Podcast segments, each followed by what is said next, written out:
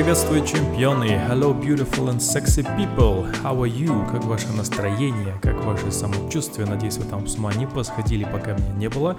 И сегодня очередной новый подкаст. Это хорошая новость, это хорошее событие. Давайте друг другу поаплодируем за то, что мы слушаем подкасты тренера успеха, и мы начинаем. Пока у меня был небольшой творческий отпуск, вы, наверное, заметили, что я все равно писал посты, лонгриды в Телеграме, темы для обсуждения, то есть я просто пробую разные форматы, разные стиле подачи для того, чтобы понять, что все-таки работает, а что не очень подходящее для вас. Для тех, кто только присоединился, напоминаю, меня зовут Аскар Аманбаев, я являюсь тренером успеха, работаю с людьми успешно уже более 8 лет, с компаниями, с физлицами, с руководителями, с собственниками и решаю огромное количество их внутренних и внешних проблем. И недавно, пока я был голеньким в душе, у меня пришла гениальная мысль, как назвать себя и как подписывать свои посты.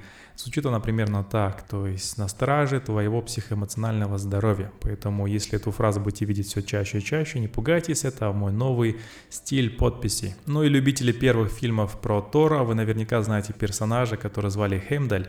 Он был неким стражем ворот, стражем мирового древа, стражем богов, и он не позволял впускать ворота в портал разных непонятных нечисть существ и всяких бесов, так же как тренер успеха не позволяет проходить всякой херни сквозь ваше сознание, чтобы оно попало в подсознание. Поэтому я на защите вашего ментального и психоэмоционального здоровья. Так что, слушая мои подкасты, вы себе гарантируете старость без деменции, без каких-либо старческих маразмов и без разрушения ваших ментальных и когнитивных способностей. Поэтому слушать подкаст это очень полезная штука. Даже полезнее, чем есть сельдерей. Хотя нет, мужики, кушайте сельдерей. Итак, тема сегодняшнего подкаста – это мальчики, которые выросли без отцов.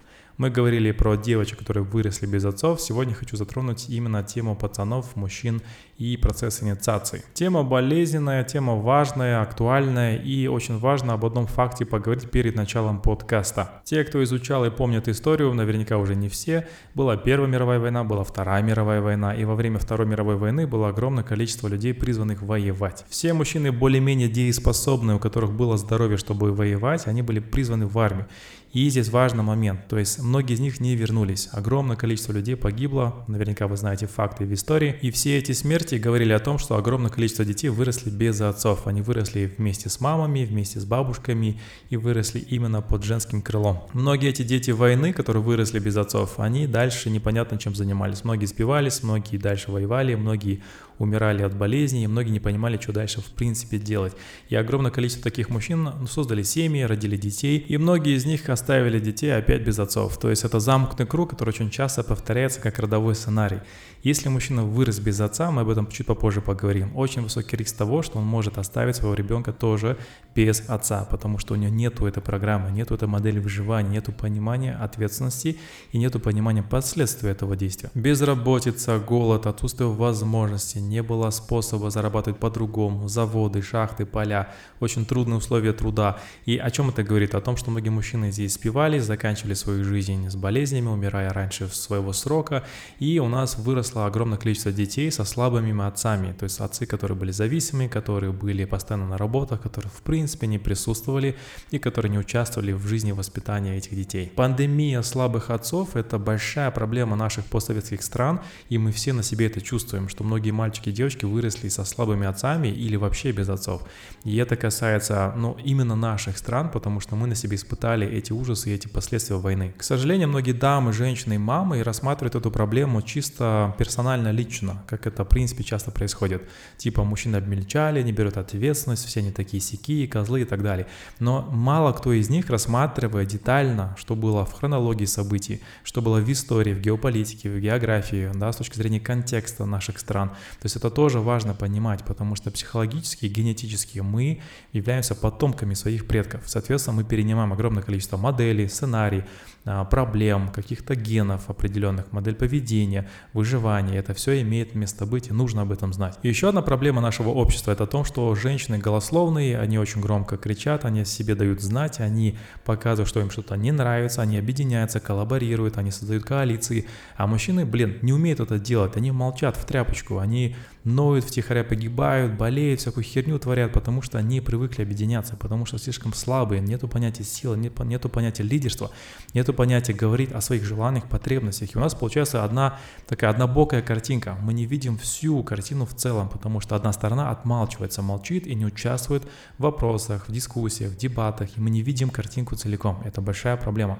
У нас искаженный такой взгляд на вещи. Мы думаем действительно, что мужчина он абьюзер, тиран, токсики, нужно его уничтожить и дальше его, скажем так, ломать. Куда еще ломать? Уже некуда ломать. Уже давным-давно по законам матриархата он уже установлен и уже давным-давно царит. И здесь очень важно понимать, что да, есть исключения из правил, где мужчина может кого-то избить или кого-то убить или изнасиловать, но если смотреть на события, которые были ранее, на лет 20, 30, 40 назад, там было намного больше и чаще таких случаев безнаказанных. Поэтому еще раз говорю, патриархата давным-давно уже нету. Давайте называть все своими именами, учитывая новые законодательные акты и форму государства. И борьба за равноправие превратилась уже как несколько лет борьба за гонением, за то, чтобы угнетать и за то, чтобы уничтожать мужское население с точки зрения их маскулинности. И поверьте мне, это ни к чему хорошему абсолютно не приведет. Но люди об этом не думают, потому что они думают с точки зрения здесь и сейчас. Мне это комфортно, поэтому я это буду принимать и буду об этом говорить. А то, что будет дальше для наших будущих поколений, в принципе, мне плевать, насрать, потому что я живу здесь и сейчас. И важная ремарка, все, что я говорю, она исходит из уст моих клиентов и из опыта моей работы с людьми. О чем это говорит? О том, что я вижу и женскую сторону, и мужскую сторону. И, соответственно, мне легче понять, где идет перекос, потому что на сессиях люди раскрываются, делятся тем, что у них в жизни реально происходит. Я замечаю, что если взять женщин, то 9 из них, они чувствуют себя намного комфортнее в современном данном обществе. Если взять мужчин, 10 из них, то 7-8 из них, они чувствуют себя дискомфортно, тревожно, и у них возникает большой стресс по поводу современного общества и то, как все устроено. Но они об этом не говорят, они об этом молчат, они просто сглатывают и просто терпят, а потом заболевают. И мои подкасты, и мои темы, которые я поднимаю, предназначены для того, чтобы сплотить наше общество, чтобы объединить гармоничные союзы и прекратить гендерную войну между мужчиной и женщиной. Я рассматриваю только два гендера, мужчину и женщину. Что такое гендерная война? Это когда ты не понимаешь, рядом с тобой союзник или потенциальный враг. С одной стороны, как манипулировать мужчинами, как их поиметь, как на них заработать, как после развода разделить имущество так, чтобы это было выгодно тебе, как посадить его на алименты, как сделать так, чтобы его уничтожить морально, его репутацию, бла-бла-бла, как его наказать так, чтобы он типа горел в аду. А с другой стороны, у мужчин другие темы, типа как просто отрахать ее и просто ее бросить и больше не париться. Как не брать ответственность, как, например, сделать так, чтобы она по закону ничего не имела, как сделать так, чтобы ее просто обмануть, и чтобы ей воспользоваться, и чтобы, например, она не могла причинить тебе урон или вреда. То есть, получается, идет очень такая скрытая, пассивная, незаметная, параллельная гендерная война, и, ребята, она кому-то выгодна. Мы это не видим, но она происходит, и это не какой-то заговор там против вселенной, против мужчины и женщины. Это просто потому, что это выгодно экономически, это затмевает огромное количество других новостей в этом мире, и это выгодно, чтобы социум не был объединен, и чтобы не было сильных личностей и лидеров для того, чтобы иметь какое-то противостояние против государства или мирового устоя. Ну это же логично, это же понятно. Прекратите воевать с друг другом, блин, вы чё? Прям иногда хочется шапалаки раздать, шапалаки и пинки. Хотя я человек достаточно миролюбивый, да, то есть это порой доходит до абсурда, когда в браке мужчина и женщина друг друга уничтожают так, что после этого они никогда в жизни не смогут полюбить ни одного другого человека. И уж не говорю про их детей. И вы спросите, быть или не быть?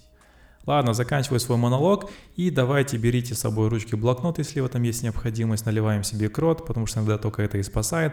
Водички, кофе, чай, виски, тоник, мартини и начинаем нашу тему как мальчики вырастают без отцов, как это на них влияет и что с этим в принципе и дальше делать. Во-первых, нужно понимать, что любой человек создает образ отца и матери в голове, даже если это фантазия, даже если это идеализация, даже если, например, он просто это делает в формате иллюзий.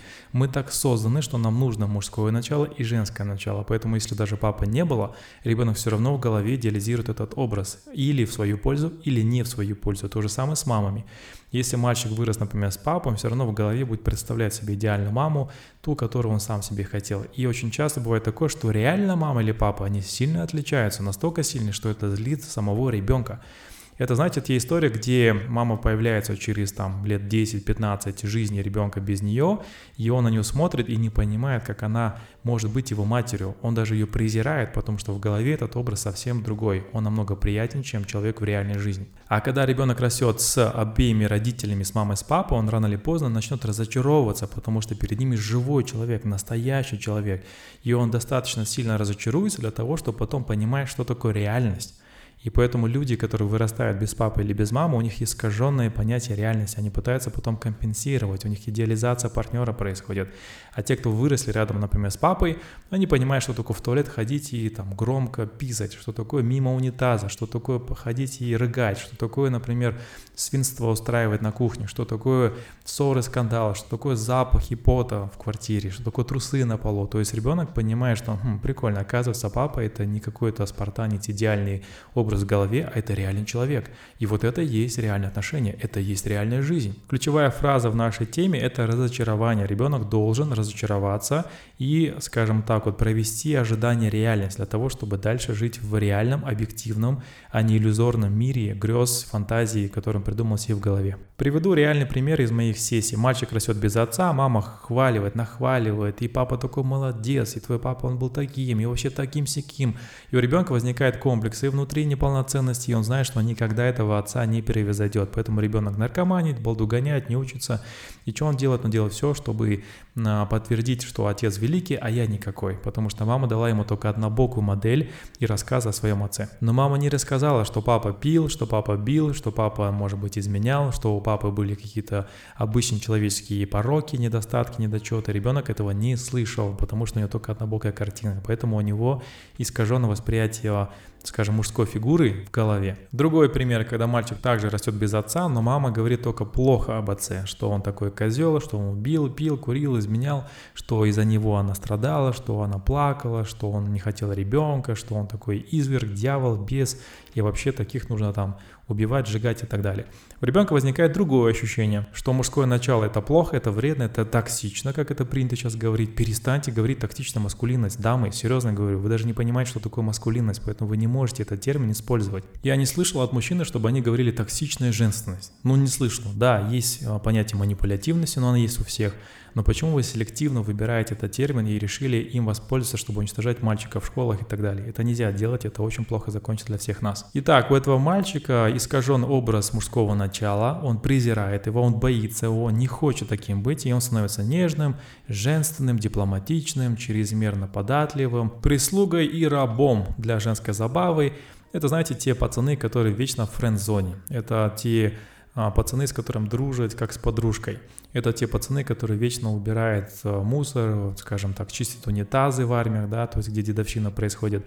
Это те пацаны, которые не могут за себя постоять и которые вечно сидят, например, там на краю стола, потому что им стыдно за самого себя. Короче, это арабское мышление. И мы понимаем, какую большую ответственность несет такая женщина, которая решила, например, для себя мальчика воспитывать самостоятельно.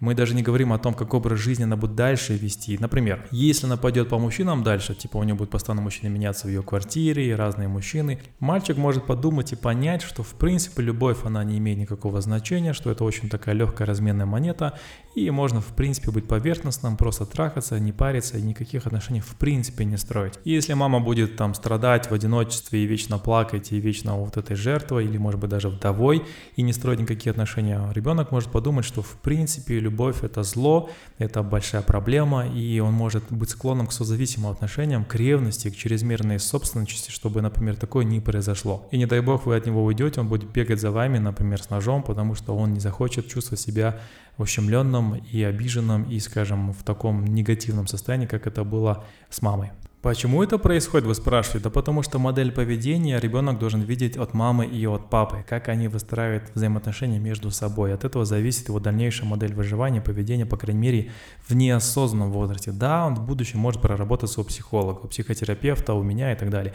Но понимаете, что до момента, пока он придет к этому осознанию, то есть огромное количество дров он наломает, потому что у него не было никакой запланированной модели и алгоритма или стратегии. Итак, давайте пройдемся по детской психологии, посмотрим, как развивается развивается ребенок в юные годы и какие важные моменты для него имеют большое значение в разном возрасте. Итак, примерно в возрасте 6 месяцев младенец начинает отличать друг от друга людей. Он видит маму, видит папу, он видит о том, что мама больше заботится, и он вырабатывает некие отношения к ним, некие чувства. И здесь очень важный момент, что мать, она имеет огромное значение для ребенка, то есть последующие два года как минимум, потому что именно от матери а мальчика поступает чувство безопасности, защищенности и некое понимание зависимости. К отцу этой зависимости пока еще нету. Почему? Потому что здесь в основном мама с утра до вечера на сиси, обнимашки, а привыкание к окситоцину, да, то есть такая прям тактильность зависимость, эмоциональная и в целом психоэмоциональная. И в это время ребенок учится различать мамин голос, папин голос, разницу в манерах, в касаниях, в поглаживаниях, да, в строгости, в готовности поиграть. И ребенок, он выучивается, и он приспосабливается к этим различиям, он получает от этого удовольствие. Если этого не происходит, ребенок может вырасти искаженным, недополненным и будет в будущем искать компенсацию того, что не было. Так что ключевое слово в этом возрасте, в этом состоянии, это зависимость. Мальчик уже намного более зависим от мамы, чем от папы.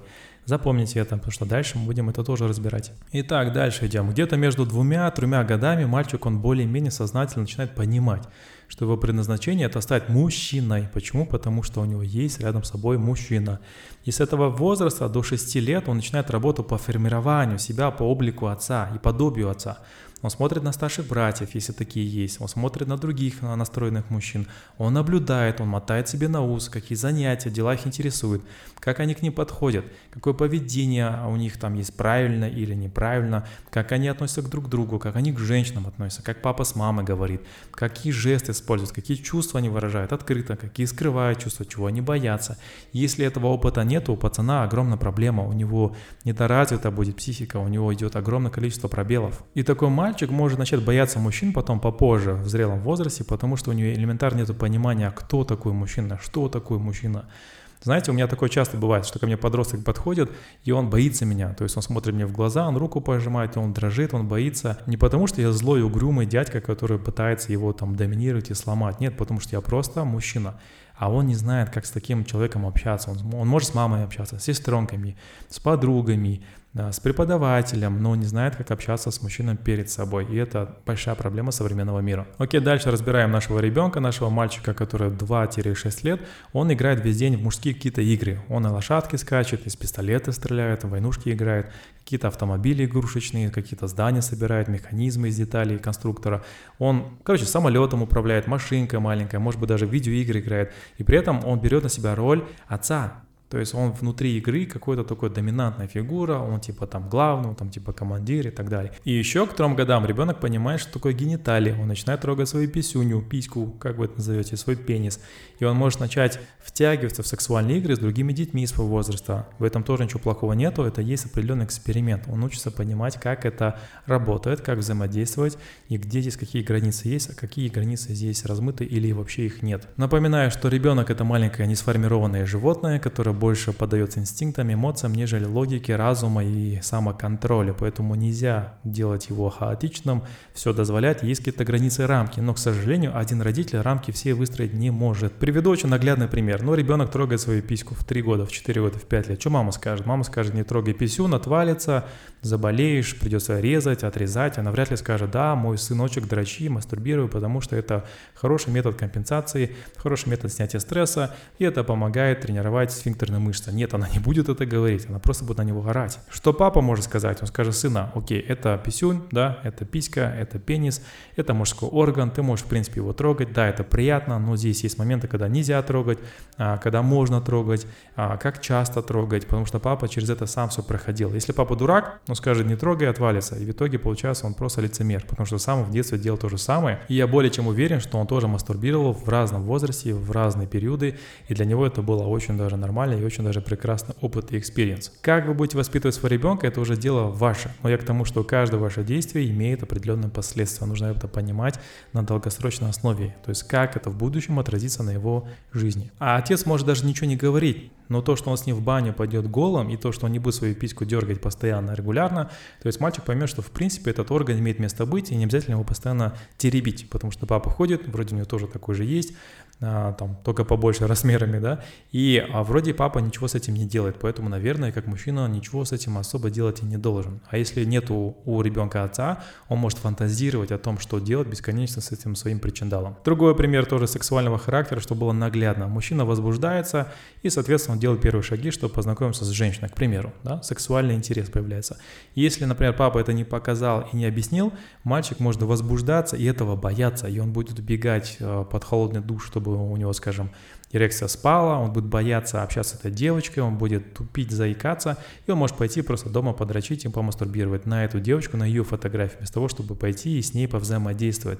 А это может привести как раз-таки к инцелам, то есть к девственникам, которые ходят до 30 лет и не могут с этим ничего сделать. Поэтому главная задача для мальчиков это не подавлять их сексуальность, не подавлять их маскулинность, сколько раз об этом говорить, а направлять, сублимировать, показывать, как этим пользоваться. Это энергия, которую можно распространять более творчески, более созидательно и, скажем, более эффективно и полезно. А многие мамы или многие подруги, или многие сестры, или многие преподаватели, они просто гасят, они пытаются разрушить, уничтожить и сделать так, чтобы он больше никогда в жизни даже не думал бы включить свою сексуальную энергию, почувствовать ее и направить ее в определенное русло. И напоминаю, что есть большая разница, прям колоссальная разница между агрессией и между насилием. Но об этом поговорим попозже или, может быть, в другом подкасте. Насилие – это акт насилия против человека, который не хотел, а агрессия – это сильная жизненная энергия, которая направлена на того, чтобы что-то делать. Поэтому агрессию нельзя подавлять, ее можно только перенаправлять. Дальше, если мы продолжаем эту тему по поводу хронологии воспитания ребенка и его возраста, мы понимаем, что после примерно 6-7 лет ребенок уже не желает, чтобы мама его целовала, ласкала, по крайней мере, ну, на людях, даже, может быть, по отношению к отцу, да. У него постепенно нарастает некая нетерпимость, некое презрение к девушке, девочкам, всяким там любовным историям, всяким, ну, всякие поцелуи. Ну, типа, фу, бе, это так мерзко. И это писец, какая важная часть развития этого мальчика, этого пацана, потому что ему, в отличие от девочек, это становится неинтересным. У него появляются другие зоны интересов, такие как арифметика, природа, наука, пауки, машинки, какие-то вселенные, может быть, трактат Маркса и так далее. То есть ему интересно именно то, что является социальным, может быть, значимым, то, что делает его более мужественным, то, что делает э, возможность достигать чего-то, какие-то амбиции включаются, а не просто любовная линия бесконечная. И здесь ребенку даже подражать отцу уже не надо, потому что он считает, что его характер уже весь в отца. И у этого мальчика вместо того, чтобы постоянно быть э, принятым, чтобы его любили, хвалили, у него другое желание появляется спорить, возражать, противоречить, раздражать. Это некий такой бунтарский возраст, который должен обязательно пройти у каждого мальчика, у каждого пацана. И он теперь хочет подражать старшим мальчикам во внешности, в манере поведения, в их занятиях. Короче, это бунт, и он должен пройти максимально экологично, максимально естественно, своевременно, иначе потом будет полный пиздец будет, полный пиздец. Многие психологи считают, что в возрасте от 3 до 6 лет к матери закладывается некая основа романтических его идеалистических чувств, которые он будет проявлять в будущем, когда он вырастет. Но при этом многие психологи говорят, что здесь очень важно наблюдать за зависимость мамы и этого ребенка. То есть нельзя становиться настолько зависимым от мамы, что потом невозможно будет от нее отстраниться, поэтому нельзя к ней так сильно привязываться. И в нормальной семье да, то есть папа забирает этого сына от матери, то есть он делает все, чтобы он не привыкал к маме, чтобы он под юбкой не плясал, чтобы он постоянно сисю не сосал, чтобы он понял, что мир он другой, что мир он жестокий, что он холодный, что он суровый, и что в нем мама всегда не поможет. В нем есть мужская определенная опора внутренняя, есть внутренний стержень, есть внутренняя сила, которую он должен самостоятельно вырабатывать, проявлять и научиться пользоваться. И наличие отца в этом возрасте помогает ребенку понять, что он не может мамой владеть, что он будет по-любому влюбляться в мать, он захочет с ней вместе спать в одной кровати, он может даже сказать, что мам, я там сделаю тебя женой, я буду твоим мужем. Дети так делают просто потому, что это их такой подсознательный, естественный процесс внутренний. Но при этом папа показывает, что мама моя, что ты не можешь, например, с мной бодаться ради матери, ты будешь искать свою женщину в другом месте, там, в другом время, в другом определенном контексте. И ребенок понимает, что здесь бодаться с отцом бесполезно. Если нету отца, у ребенка будет возникать ненависть к маме каждый раз, когда он будет его отодвигать. Типа, сына, я не хочу тебя трогать сегодня, не хочу тебя обнимать, мам, ну ты же меня любишь, ты же меня ценишь, почему ты так поступаешь, ты меня наказываешь, ты меня не уважаешь, и он может начать вести себя абсолютно несуразно по отношению к своей мамой, потому что у него возникает ложное такое ощущение переноса на то, что это романтическая любовь, которая должна у них состояться. И мы уже понимаем сейчас, что задача отца забрать у мальчика возможность бесконечно быть в тактильных отношениях с мамой. Это естественное такая череда развития событий, и она должна быть, естественно, исполнена, иначе ребенок потом не понимает, почему он всю жизнь пытается найти себе вторую мамочку. И если вы случайно такие идете, идете, упали, нажали на кнопку, открылся порно-сайт, вы заметите, что категория одна из самых популярных на порно-сайтах, это именно категория, где идет инцест. Может быть более легальный инцест, где там идет мачеха, отчим, типа сейчас твой папа ушел, давай там с тобой вместе займемся, это наш маленький грязный секрет. И почему это вроде бы извращенная форма, да, вы можете сказать, фу, как так, но подсознательно это включает определенные механизмы вот такого мальчика, пацана, мужчину, который смотрит такую порнографию, потому что у каждого из нас было когда-то подсознательное желание переспать со своим родителем, но мы не знали, что такое переспать, поэтому это просто были романтические чувства, которые мы поняли, что потом, ну, они не могут исполняться, потому что есть другой родитель, потому что это взрослый человек, и потому что это не комильфо. И заметьте, это больше человеческая наша способность объяснять сознательно какие-то вещи, какие-то правила, потому что когда я жил в Швейцарии со своим другом, мы были наблюдателями такой интересной ситуации. То есть у него была морская свинка, она родила кучу детенышей, там было штук, по-моему, 5 или 6, и мы заметили, что через 3-4 дня начались какие-то странные звуки. Мы подходим, оказывается, все дети эту маму по очереди гоняют, да, то есть они ее конкретно имеют, и мы такие, что происходит? И мы не знали, что, оказывается, нужно детенышей отдельно, скажем так, выставлять в другую какую-то клетку, чтобы не было вот этих сношений заново. У них нету понятия мама, не мама, есть понятие женский пол и мужской пол. Итак, продолжая эту тему, мы коснемся и мы натыкаемся на очень щепетильную, такую тонкую тему, которую по-любому нужно поднять. Бывает такое, что некоторые мамы, они сами поощряют такое легкомысленное отношение к себе. То есть они слишком близко к себе подпускают сына. Это может произойти из-за того, что у них полное охлаждение чувств между мужем это может быть из-за того, что она больше свою чувствительность обращает на сына. Ну, короче, или это может быть просто вертихвостка, которая просто подсознательно стремится соблазнить любого мужчину. Ну, такие женщины тоже есть, к сожалению, поэтому мы их не исключаем из этого списка. Или просто женщина одинокая, ей холодно, и она хочет а, ласки, тактильных ощущений и некой любви. И тут сыночек в другой комнате, и поэтому сын, иди сюда, обними меня, поцелуй меня, теперь мне стало хорошо. То есть мама становится зависима окситоцинного от своего ребенка. Ну или есть такие случаи, случаи, когда женщине не нравится слишком накачанный, брутальный, мужественный мужчина, ей прям нравятся такие, знаете, мальчики, у которых не ярко выражена мужественность, и она как бы таких предпочитает. И поэтому ей интересно с ними разделять женские интересы, они могут общаться, они могут обниматься, они могут чаи гонять.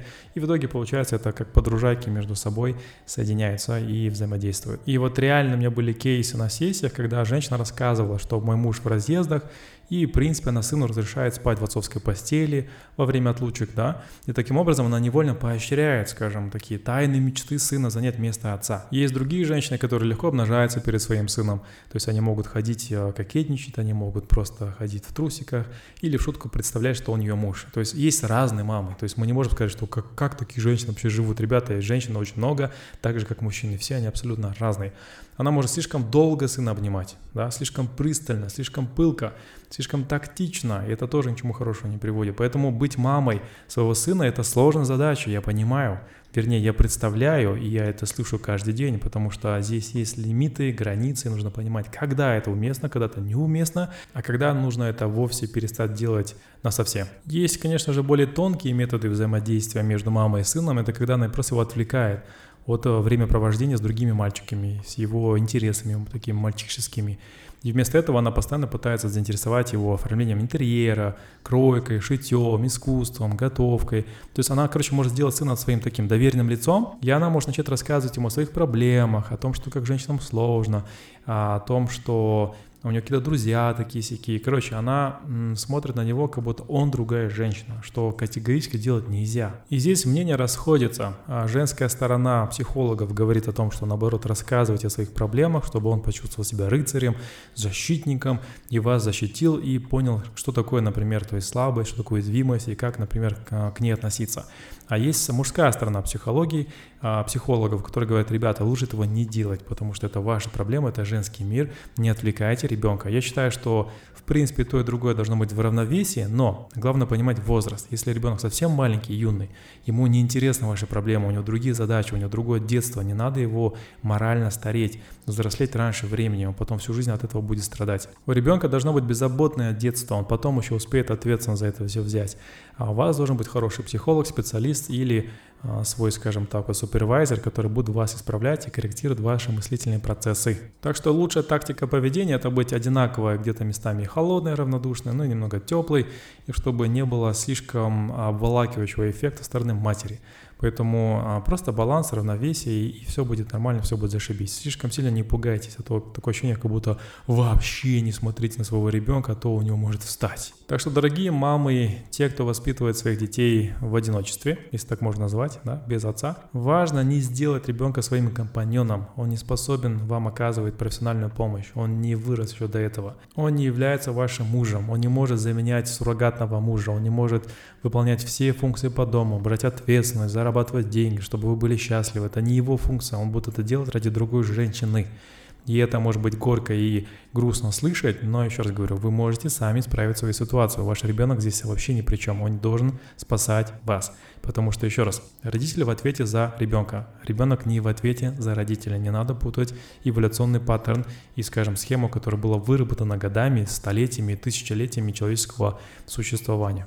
Так что самый лучший сценарий – это когда примерно до 10-12 лет мама принимает активное участие в воспитании ребенка, очень аккуратно проходя каждый возрастной определенный этап, чтобы ребенок не стал созависимым, чтобы у него были собственные интересы, чтобы он побольше с мальчиками и с другими мужчинами общался.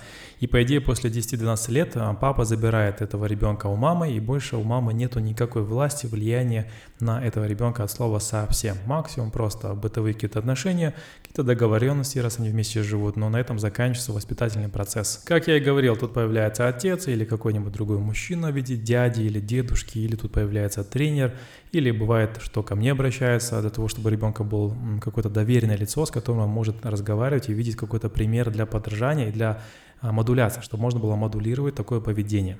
И многие мамы проваливают именно вот здесь тест. Они с ним возятся до 16, до 17, до 25, до, даже до, до 30.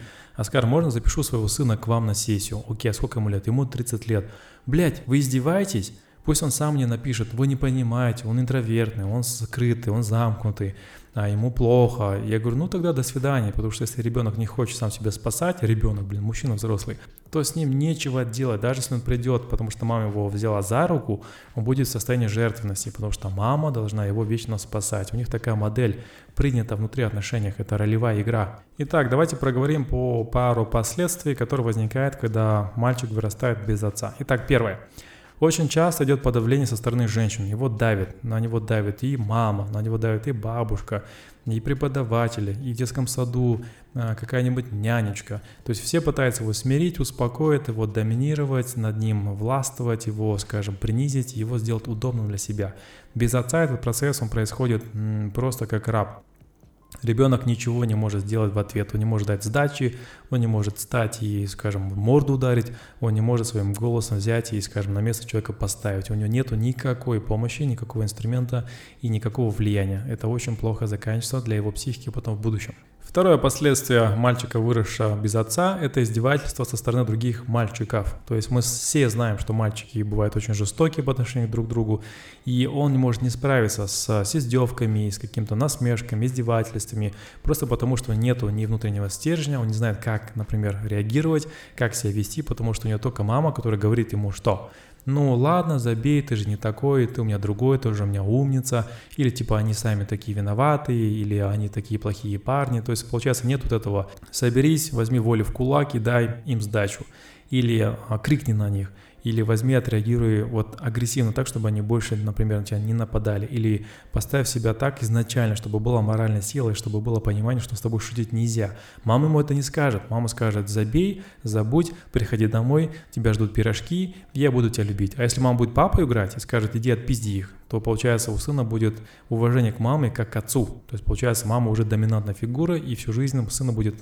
скажем так, слабее и жертвеннее, чем мать. Третье последствие, если мальчик вырос без отца, это может выбрать себе жену намного старше. Намного, это значит на лет 10-20. У меня есть такие знакомые, даже были друзья-одноклассники. И почему это происходит? Потому что сын копирует в своей семье такую некую семью родительскую. Это когда есть взрослая женщина в виде матери и когда есть младший мужчина где он не может стать полноценным отцом своему ребенку, потому что, ну, как бы он в душе остался ребенком, ему нужна мать. Небольшая ремарка, пока мы с вами продолжаем этот подкаст. Нужно понимать, что современные реалии, они другие немного, они рафинированные. То есть, получается, там все смешалось, где мужская обязанность, где женская обязанность. И поэтому чуть сложнее разглядеть какие-то причинно-следственные связи, но тем не менее природа, она неизменима, она не меняется. Все равно она остается такой, как она была испокон веков. И, конечно, есть ситуация, где папа существует, но они там пиздят всех в семье, они алкоголики, они наркоманы, они игроманы, то есть они не участвуют, они сидят на, на диване, это тоже есть такое. А, это разбирается в индивидуальных случаях, поэтому если у вас такие вопросы возникают, вы можете писать мне или в Директ, или в WhatsApp, а, или приходить на личные сессии. Поэтому каждый случай, он уникальный, индивидуальный, там есть свои нюансы, свои мелкие детали, которые откладывают, скажем, некое понимание, что будет дальше, какие следствия будут происходить из-за этого. Четвертое последствие из-за того, что мальчик вырос без отца, он может постоянно следовать примеру других мужчин. Он легко попадет в религию, легко попадет в какую-то авантюру, где есть какой-то мужчина более доминантный, а, который будет властен над ним. То есть он может не иметь внутреннего стержня, внутренней референции и постоянно полагаться, доверять, как наивное маленькое дитё, а, разным мужикам, которые будут им пользоваться просто для прикола, просто потому что они могут. Короче, ребенок становится таким жертвой для любого тирана, который понимает, как устроена эта модель поведения. Пятое последствие. Фигура матери для него будет авторитетом и сознательно, и подсознательно. То есть мама это это все, это пуп земли, это лидер, вожак, это вождь, мама это альфа-омега, поэтому мать это святое, без мамы я не принимаю решения. Что у нас будет на свадьбе, на столе, мама принимает решения. Куда пойду работать, мама принимает решения. В итоге постоянно советуются с мамой, и не дай бог сделать маму злой, агрессивной, обиженной или как-нибудь ее не удовлетворить. Я думаю, вы уже знаете, как называются такие мужчины в нашем обществе. Это маминки, сыночки и с ними очень сложно строить отношения, потому что вы, как женщина, будете постоянно в сравнении с матерью хуже во всех параметрах, и вы не сможете никак в этой битве победить. Вы будете постоянно присутствовать участвовать в этой игре под названием «Треугольник Карпмана», и вы проиграете, вам гарантию даю. Шестое последствие. У такого мальчика не будет понимания и понятия ответственности, поэтому есть высокий риск того, что он оставит своих детей без отца, он будет бросать работу на полпути, отказываться от проекта, потому что слишком сложные, стрессовые стали. То есть, короче, с ним очень сложно договариваться и выстраивать долгую линию поведения, потому что ну нету этой модели. Того, что нету, того и нету. Седьмое последствие. Такие чувства, как вина, стыд, уважение, комфорт – отношение к сексу, счастье, уверенность, оно все будет искаженное, оно будет не мужественное, оно будет не мужское, не маскулинное, оно все будет навязано со стороны женской модели, и эти все эмоции, все эти чувства, они будут неполноценными, они будут фрагментированными, и этот мужчина может с собой не справляться по разным причинам. У него могут начаться навязчивые мысли, возникать необоснованные страхи, происходить какие-то когнитивные искажения регулярные. У него может с психикой начаться проблемы, а он на терапию ходить не будет, просто потому что якобы это не по-мужски, и это не модно, и это не в тренде среди мужчин. А это ведет к тому, что он будет заболевать ментально и может с этим не справиться. Давайте приведу пример. Женщина ему что-то сказала оскорбительное, и он говорит типа «со мной так нельзя». Да, то есть рот закрой, чтобы я больше этого не слышал. Может быть, он это сказал, а потом у него будет чувство вины возникать впоследствии пару минут после, пару часов после, потом он будет бежать и просить прощения с подарком определенным, и женщина поймет, что он просто тряпка, что можно его ломать, доминировать и его уничтожать дальше. Соответственно, он типа поиграл, показал, а потом не дожал, потому что у него нету этой модели, скажем, в крови. Это просто такой фейковая иллюзия, это поведение, которое было просто симитировано после тренинга, после книжки или после какого-то фильма, но внутри этого нету. Или ему мама говорит, что эта девушка тебе не подходит, то есть она тебе не ровня, и этот сын в принципе принимает решение, что типа я же мужчина, это моя женщина, и в итоге все равно будет искать в ней изъяны и будет думать, что мама права, и у него эти мысли будут закрадываться и будут влиять на их отношения в виде пассивной агрессии, упреков, претензий. И в конце концов он будет прав тем, что скажет, мама была права, потому что мама это все очень грамотно запланировала, запрограммировала, еще мощно внушила, а у сына нету своей внутренней референции и своего собственного мнения. Восьмое последствие. Он может регулярно перекладывать ответственность на плечи женщины, потому что он так привык. Он занимается компенсацией. То есть он пытается компенсировать отсутствие мужчины, отца в жизни. И поэтому вся власть у женщины, все деньги у нее, а, все решения она принимает, куда идти, как идти, как жить, с кем жить, когда жить, что есть, как есть, когда есть. Она все решения принимает самостоятельно, ему это удобно, ему комфортно, потому что идет замена. Женщина становится папой, и он такой, блин, как классно, что у меня есть такая жена. И он реально а, чувствует себя комфортно, и ему это нравится, и она тоже из-за своих травм но рано или поздно такой брак и такие отношения разваливаются, потому что там идут другие инстинктивные противоречия. Женщина будет такого мужчину бросать, или она будет ему изменять, или будет дальше его гасить и превращать в маленького ребенка. То есть у них инверсия доминирования происходит. Девятое последствие очень скрытное, незаметное, но оно есть. Я об этом слышал неоднократно со стороны мужчин, которые ко мне приходили на сессии.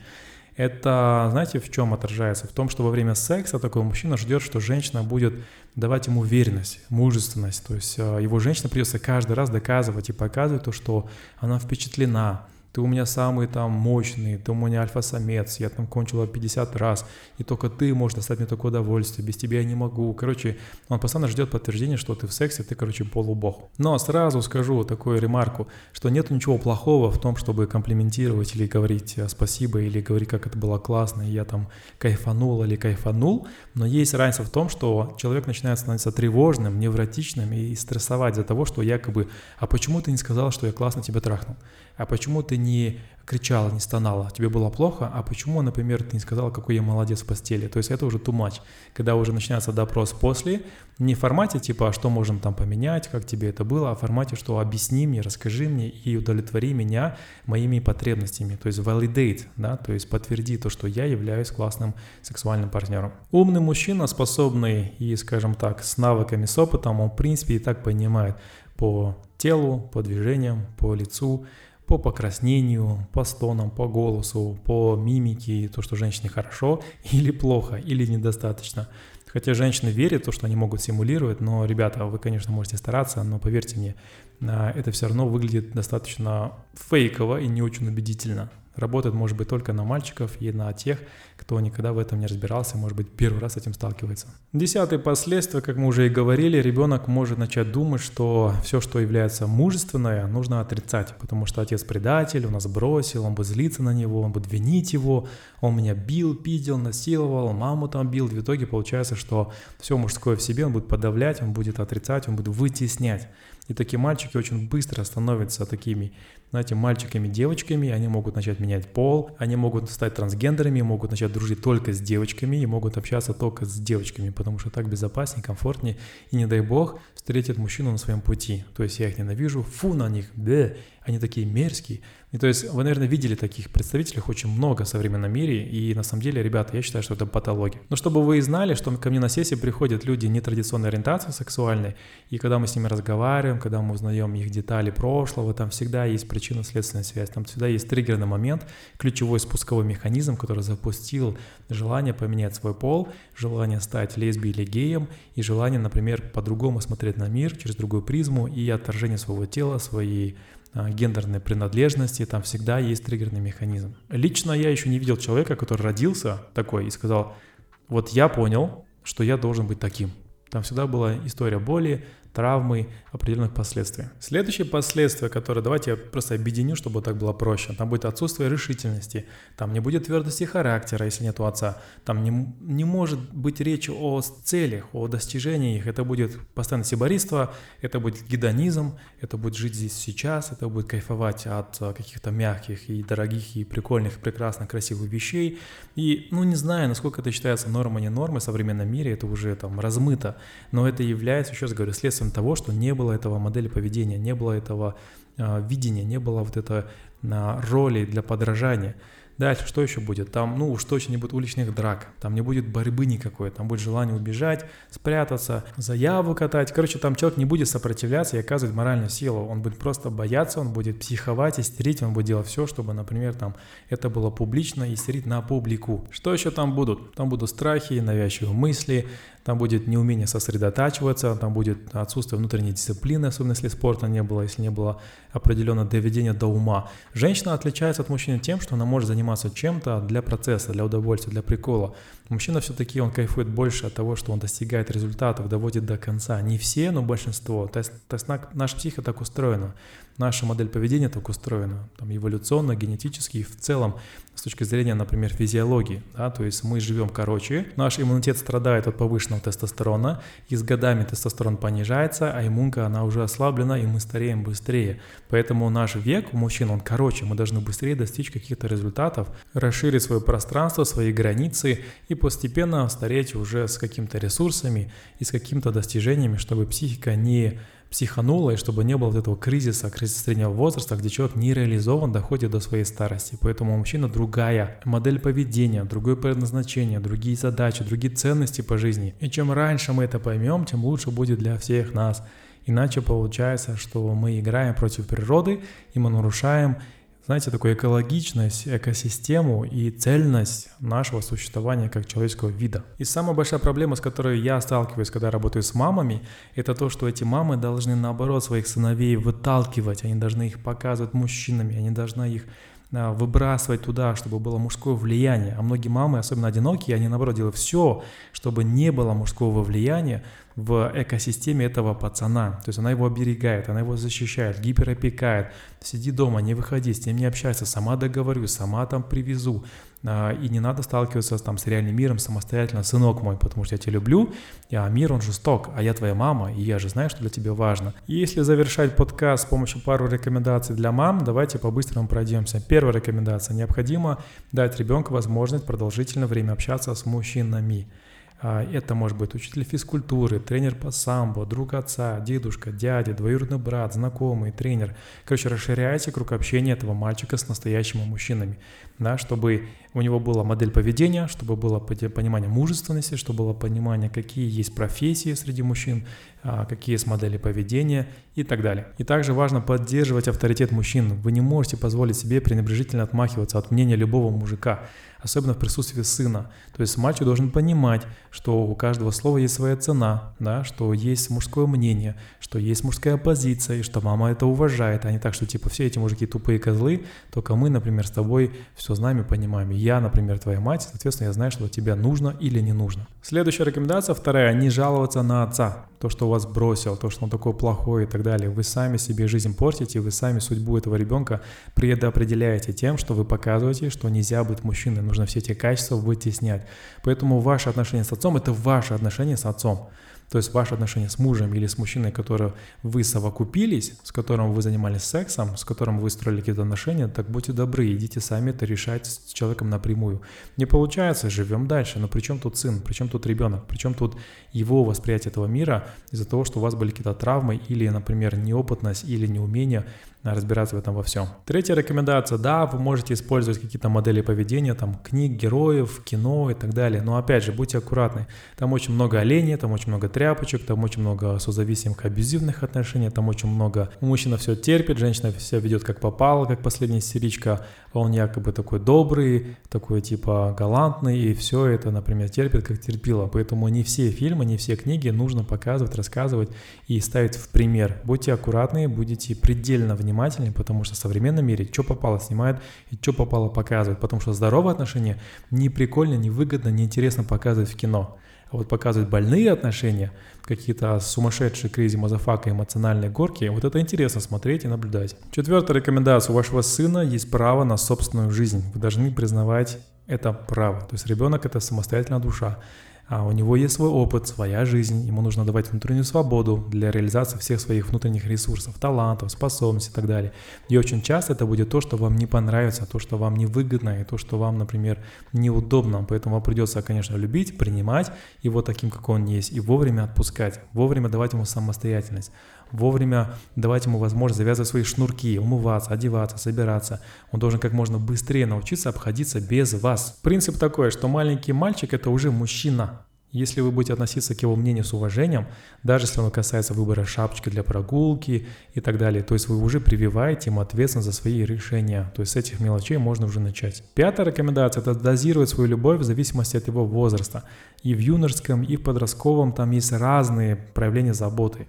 Иначе сын, он будет социально недоразвит, ему будет сложно создавать свою личную жизнь, поэтому он не должен зависеть от матери эмоционально, он не должен зависеть от матери физически, он не должен зависеть от мамы ментально, он должен освобождаться как можно быстрее. Поэтому просьба, дозируйте свою любовь так, чтобы давать возможность сыну самостоятельно обходиться без вас еще раз эмоционально. Это тоже очень важный момент. Если вам не хватает любви, не хватает внимания, тепла, вы можете обращаться к друзьям, к знакомым, к родственникам, находить себе новые отношения или обращаться к специалистам, чтобы понять, как это сделать без вреда для себя, для сына и для других людей вокруг себя. Как это сделать экологично. Шестая рекомендация. Вы не можете одновременно играть в маму и в папу. Вы будете у ребенка создавать шизофреногенный паттерн, и у него могут появиться расстройства личности из-за вас потом в будущем. Слишком сильные громкие внутренние конфликты.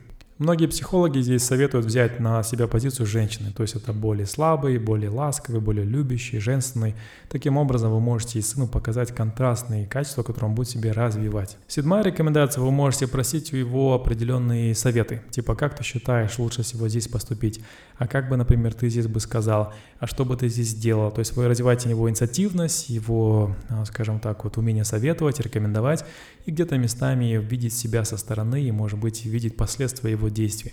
То есть это включает его такой проактивный механизм и возможность, в принципе, быть авторитарным для этой матери. Поэтому как-никак, но это можно сделать хотя бы на первых порах, чтобы у него был этот навык развит, чтобы потом в будущем в школе, в универе он мог также этим пользоваться на благо. Здесь важно, чтобы это не были слишком большие проблемы из разряда личностного характера маминой, а чтобы это были бытовые какие-то задачи, которые можно самостоятельно решить, и еще аргументировать и обосновать, почему я решил так, почему я считаю, что это будет правильным. Это будет тренировать критическое мышление у этого мальчика, и это ему пригодится в будущей жизни обязательном порядке. Восьмая рекомендация – это его хвалить за определенные достижения, акцент на его мужественность, как он смелый, сильный, отважный, терпеливый, решительный. То есть здесь очень важно показывать то, что вы хвалите эти качества, а не порицаете. Поэтому уберите нахрен из вашего словарного запаса токсичная маскулинность. Если вы это один раз скажете перед сыном, и он спросит, что это такое, вы, вы проиграли. Он подумает, что это плохо, что нельзя быть таким, что нужно быть тряпочкой, нежным. И всю жизнь будут его все постоянно гнобить, потому что что? Он будет бояться проявлять мужские качества. Наоборот, оздоравливайте здоровый маскулизм. Здоровый маскулизм. Девятая рекомендация. Если пацан накосячил, сделал что-то не так, какую-то херню вытворил, не надо вступать с ним в полемику. Не надо пытаться его унизить, его оскорбить и пытаться там лекцию ему устраивать. Это ваша проблема, это уже ваша травма. Говорим ему коротко, ясно, понятно, без лишних эмоций, чтобы он потом не страдал от эмоционального террора, чтобы такую жену себе неадекватно не нашел. Поэтому как мужчина, не надо читать ему длинные нотации, просто сказали коротко, ясно, так делать нельзя, потому что так-то, так-то. Он будет реагировать только на ваши первые слова, все остальное это будет уже абсолютно какая-то херь. Поэтому очень важно здесь уметь правильно скажем, отдергивать ребенка, чтобы он не испытывал на себе вот эти муки эмоционального террора, которые женщина склонна устраивать для того, чтобы доминировать, властвовать и подчинять под себя любого мужика. Десятая рекомендация. Делаем абсолютно все, что возможно, чтобы он занимался спортом, чтобы он тренировал свою физическую силу. Физическая сила это, – это сильная воля. Без сильной воли это уже не мужчина. Поэтому подружите сына со спортом, делайте все, что надо и не надо, чтобы это было.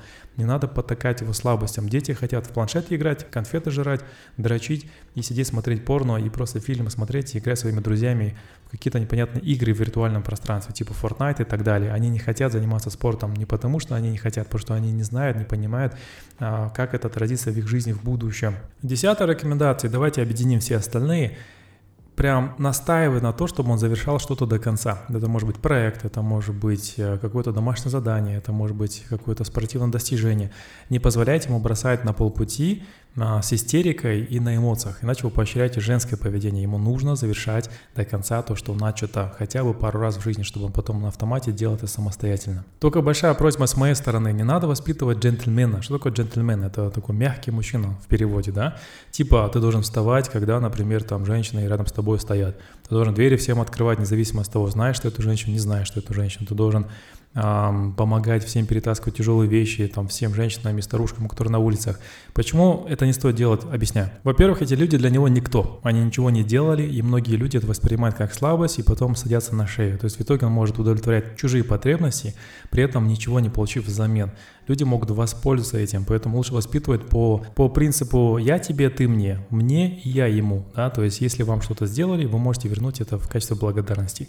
Если вы что-то сделали, вы можете попросить что-то в качестве, например, скажем, равной цены или благодарности, или чтобы был закрыт обмен энергией и так далее. То есть не по принципу, что ты никто, ты чмо, а для всех ты должен что-то делать. Это очень важный такой принцип, который женщина вам не расскажет. Поэтому женский психолог и мужской психолог — это абсолютно разные позиции. Информацию, которую я даю в этом подкасте, она предназначена для мам, которые реально хотят вырасти мужчин, а не муж, мужчин, и не мужичков, и не мужланов, а именно мужчин — с большой буквы. И важное замечание для всех мам, кто меня слушает в данный момент. Многие мужчины, вернее позиция, позиционирование мужчины в обществе, в семье раньше, там в 90-х, 80-х, 70-х было такое.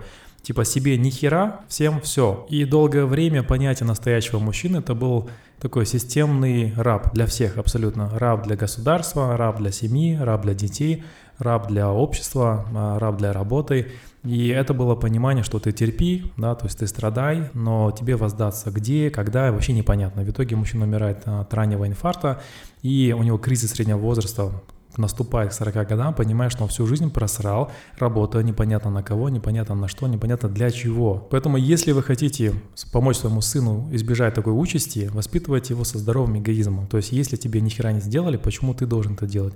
Если этот человек для тебя никто, почему ты должен его уважать? Воспитывайте его по принципу, еще раз говорю, если есть заслуга, есть достойная доказательная база, если есть какое-то воздействие, которое с этим человеком было, то окей, он может вернуть, возвращать такое же уважение. Поэтому какой привет, такой ответ. Это кардинально отличается от того, что вам расскажут другие мамы о воспитании мальчиков.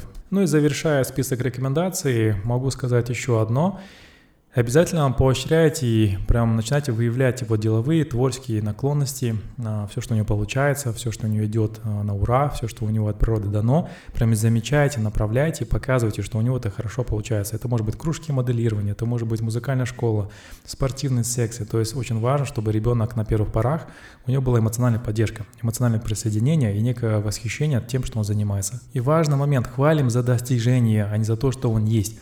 Хвалим за то, что он смог что-то принести, сделать или, скажем, своими руками слепить, а не за то, что он просто умиляется, смотрит на вас и вы там таете. То есть так не работает. Очень важно здесь поощрять, хвалить и комплиментировать только за достижение. Иначе у вас будет непонятно какой нарцисс, который вечно будет, например, полагаться только на свою внешность или на свою манипулятивность или непонятную харизму, но при этом без каких-либо дел и доказательств. И когда вы едете отдыхать, когда вы едете куда-нибудь за рубеж или, может быть, в другой город или на какой-то курорт, очень важно стараться брать э, с ним его друзей, может быть, какого-то другого мальчика. Ну, короче, не допуская то, что вы вечно вдвоем отдыхаете, вечно вдвоем время проводите. Может быть, это будет другая семья, там, где есть отец, там, где есть дети, там, где есть мальчики и так далее. То есть очень важно стараться окружать его а, с представителями, скажем, его же пола на тех мероприятиях или событиях, где вы находитесь. Старайтесь не слишком быть с ним один на один, иначе будет попахивать это суррогатной семьей, где есть а, суррогатный муж и, скажем так, жена. Итак, подводим итоги, делаем выводы. Чтобы воспитать сына как настоящего мужчину, очень важно что делать? Дать ребенку возможность продолжительное время общаться с мужчинами, расширять круг его знакомых, мальчиков, а, с кем он общается, взаимодействует. Да? Самое главное, поддерживать авторитет мужчин, не отпускать мужчин рядом с ним, особенно когда он рядом с вами находится. Это, это касается таксистов, кассиров, курьеров. Нельзя опускать авторитет мужчин, иначе, получается, мальчик будет понимать, что лучше стать девочкой, потому что ее уважают, чем оставаться мужчиной и вечно быть на, на низких позициях.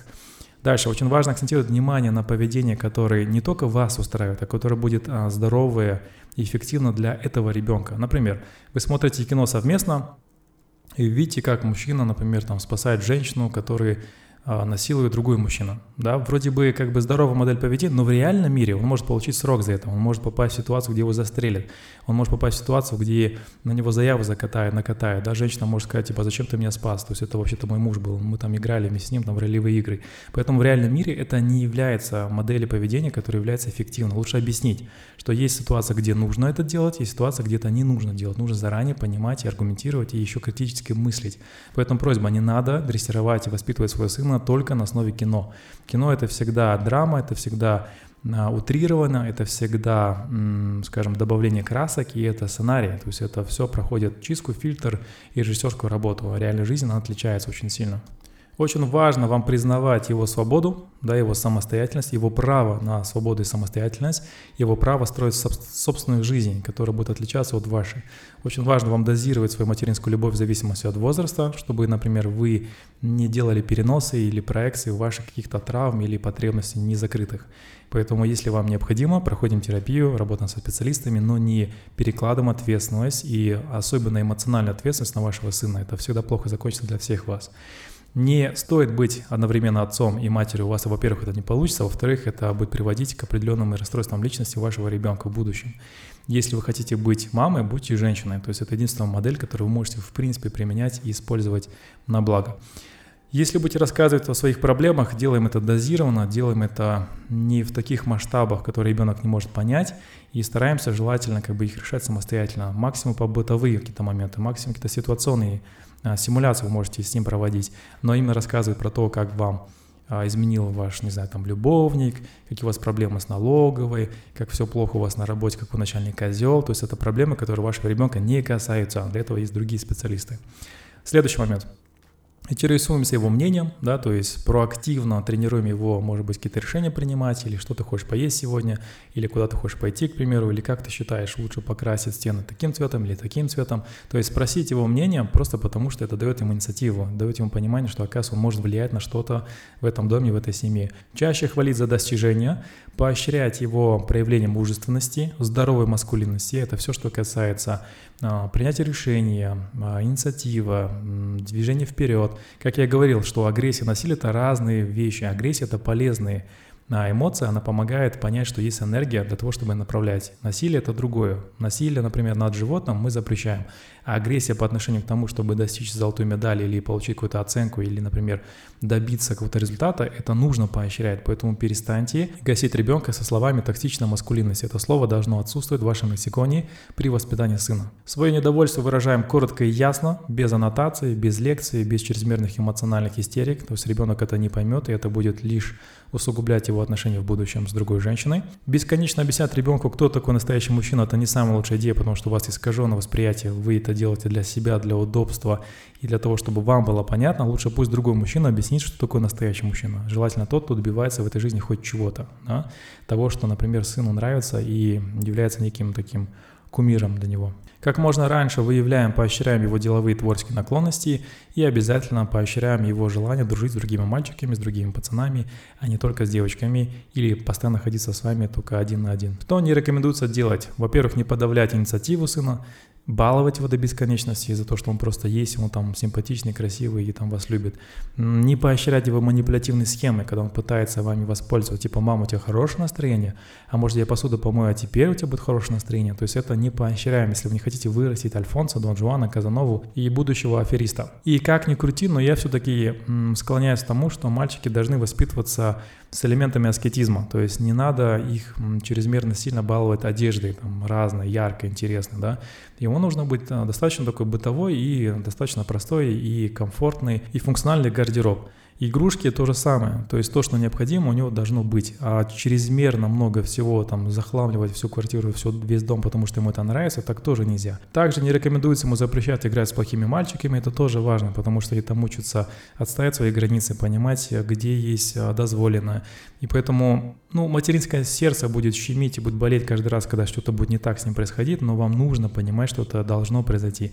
Его рост будет происходить через ошибки, через боль, через травмы, через болезненные какие-то ощущения. Он должен через все это пройти. Это называется мужская инициация, ему важно это пройти естественным образом, своевременно, тогда, когда это нужно. Уж тем более нельзя ему разрешать с вами спать в одной постели, когда ему исполняется уже там 4, 5, 6 лет, и не позволяет, например, слишком сильно быть тактильным по отношению к вам. Я уже говорил об этом ранее. Это очень сильно усложнит и затруднит именно процесс сепарации с вами. То есть он не сможет эмоционально делиться от вас тогда, когда будет в этом необходимость в его взрослом возрасте. Не превращайте его в свою подругу, где вы все рассказываете до бесконечности, то есть он отдельный человек, у него есть отдельная зона ответственности, и все, что вас интересует, не обязано его интересовать. И дайте своему сыну самостоятельно разбираться с конфликтами, которые не происходят в школе, во дворе или с пацанами, с которыми он общается. То есть вы не должны вмешиваться, уж тем более не появляться там перед всеми, устраивать истерики или кого-то наказывать. Это будет а, некий такой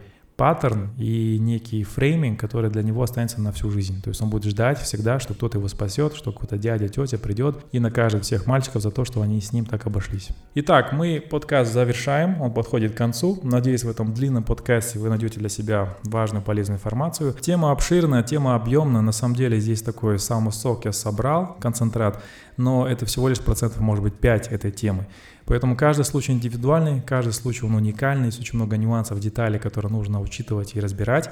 Так что здесь собраны более такие фундаментальные, универсальные рекомендации, советы и просто понимание причинно-следственной связи. Бояться воспитывать ребенка в одиночестве – это не обязательно, просто нужно знать правильный алгоритм. Если так получилось, это не конец света, просто нужно понимать, что нужно это своевременно исправить, чтобы не было, ну и чтобы минимализировать количество и качество последствий. Всем спасибо за то, что были со мной в этом подкасте. Если вы дослушали до конца, вы большие молодцы, вы красавчики, вы целый час получили очень важную концентрированную информацию, которая вам сэкономит огромное количество боли, ошибок, провалов в вашей будущей жизни или в нынешней. Напоминаю, если вам понравился подкаст и он имеет для вас большую ценность, вы можете отблагодарить с помощью чеканной монеты на золотую карту. Сумму вы можете выбрать самостоятельно в зависимости от того, насколько вы оценили данный подкаст и информацию, которую вы только что получили. Напоминаю, что в сентябре 6 мы начинаем новый поток школы селф-коучинга. Если вы хотите освоить профессию коуча, стать наставником, профессиональным консультантом по работе с людьми, вам как раз таки ко мне. Осталось буквально 5 мест, поэтому вы можете написать в Директ или WhatsApp, зарегистрироваться зарегистрироваться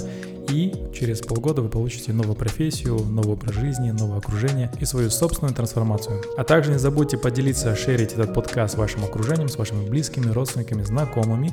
Для вас это маленькое действие, несложно, для кого-то это будет целый вклад в их развитие, и это очень много может поменять в их жизни. Любые вопросы, которые возникают, можете задавать в моих мессенджерах или записаться на личную сессию, на консультацию, где мы разберем это более подробно, детально и самое главное для вас конфиденциально. С вами был тренер успеха Оскар Манбаев. Я более чем уверен, что вы получаете даже больше удовольствия, чем я получаю от записи этих подкастов.